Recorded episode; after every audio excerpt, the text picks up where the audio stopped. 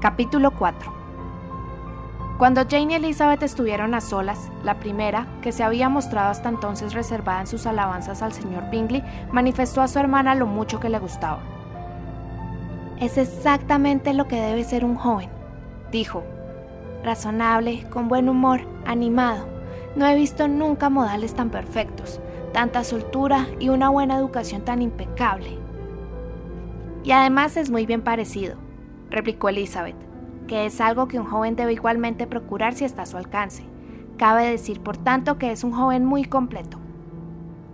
No sabes lo mucho que me gustó que me sacara a bailar la segunda vez.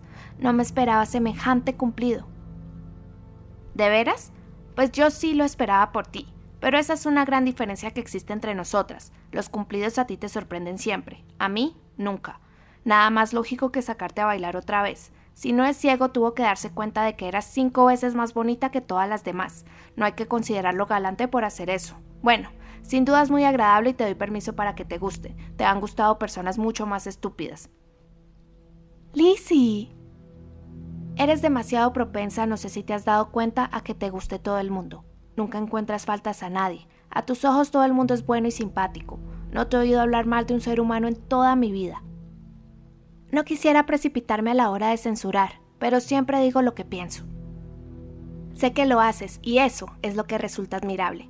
Teniendo como tienes mucho sentido común, que seas tan sinceramente ciega a las locuras y estupideces de los demás, hay mucha gente que finge ser candorosa. Encuentras personas así por todas partes, pero ser candorosa sin ostentación ni segundas intenciones Resaltar lo bueno del carácter de todo el mundo, mejorándolo, y no decir nada de lo malo, eso es algo que solo tú sabes hacer.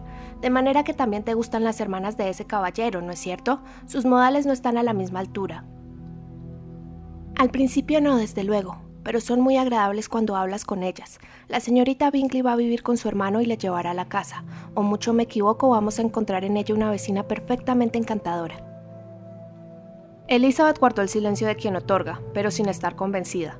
El comportamiento de las hermanas del señor Bingley en el baile no estaba calculado para complacer a todo el mundo, y con más agudeza de observación, un temperamento menos adaptable que el de su hermana y una capacidad de juicio nada dulcificada por atenciones que no había recibido, estaba muy poco dispuesta a darle su aprobación.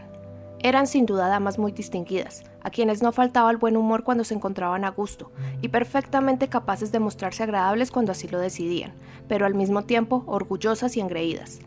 Bastante bien parecidas y educadas en una de las primeras instituciones docentes de carácter privado creadas en Londres, tenían una fortuna de 20.000 libras, estaban acostumbradas a gastar por encima de sus posibilidades y a relacionarse con personas de elevada posición, y en consecuencia se sentían autorizadas, desde todos los puntos de vista, a tener tan inmejorable opinión de sí mismas como pobre de los demás. Eran una familia respetable del norte de Inglaterra, circunstancia que tenían muy grabada en la memoria, al mismo tiempo que procuraban olvidar que tanto la fortuna de su hermano como la suya propia se había forjado en el comercio. El señor Bingley había heredado de su padre bienes por valor de casi 100.000 libras esterlinas, su progenitor tuvo intención de convertirse en terrateniente, pero no llegó a vivir para hacerlo.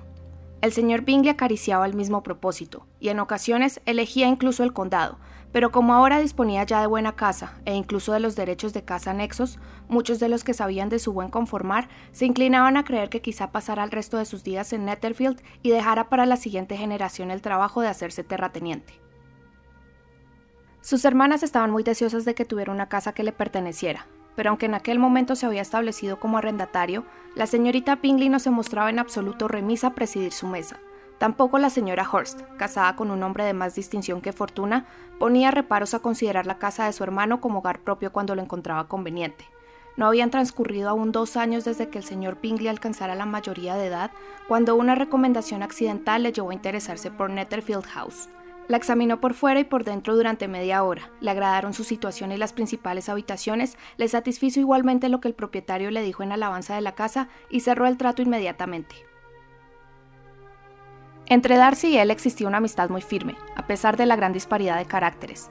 A Darcy le gustaba Bingley por su simpatía, carácter abierto y buen conformar.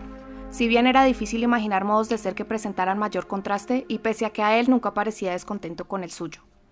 Bingley estaba convencido, sin reservas de ninguna clase, de la gran estima en que Darcy le tenía, al mismo tiempo que valoraba al máximo sus opiniones. Darcy contaba con mejor cabeza, No es que Bingley fuese torpe, tan solo que Darcy era muy inteligente, al mismo tiempo que altivo, reservado y exigente, y sus modales, si bien reflejaban su buena educación, no hacían de él una persona atractiva.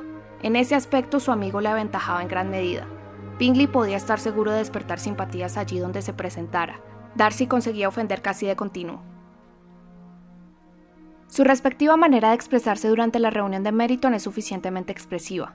Bingley nunca se había encontrado en toda su vida con personas más agradables ni con chicas más bonitas. Todo el mundo se había mostrado amable y atento con él, sin formalismos ni tiranteses, y muy pronto tuvo el convencimiento de conocer a todos los presentes. En cuanto a Jane Bennet, no cabía imaginar un ángel de mayor belleza.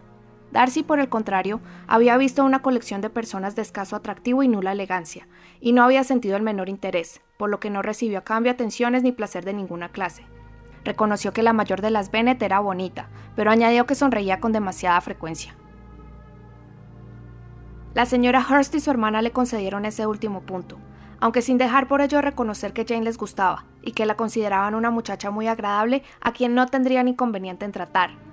Se la definió en consecuencia como muchacha encantadora, por lo que el hermano de las dos damas se considera autorizado, al contar con semejante recomendación, para pensar en ella como mejor le pareciera.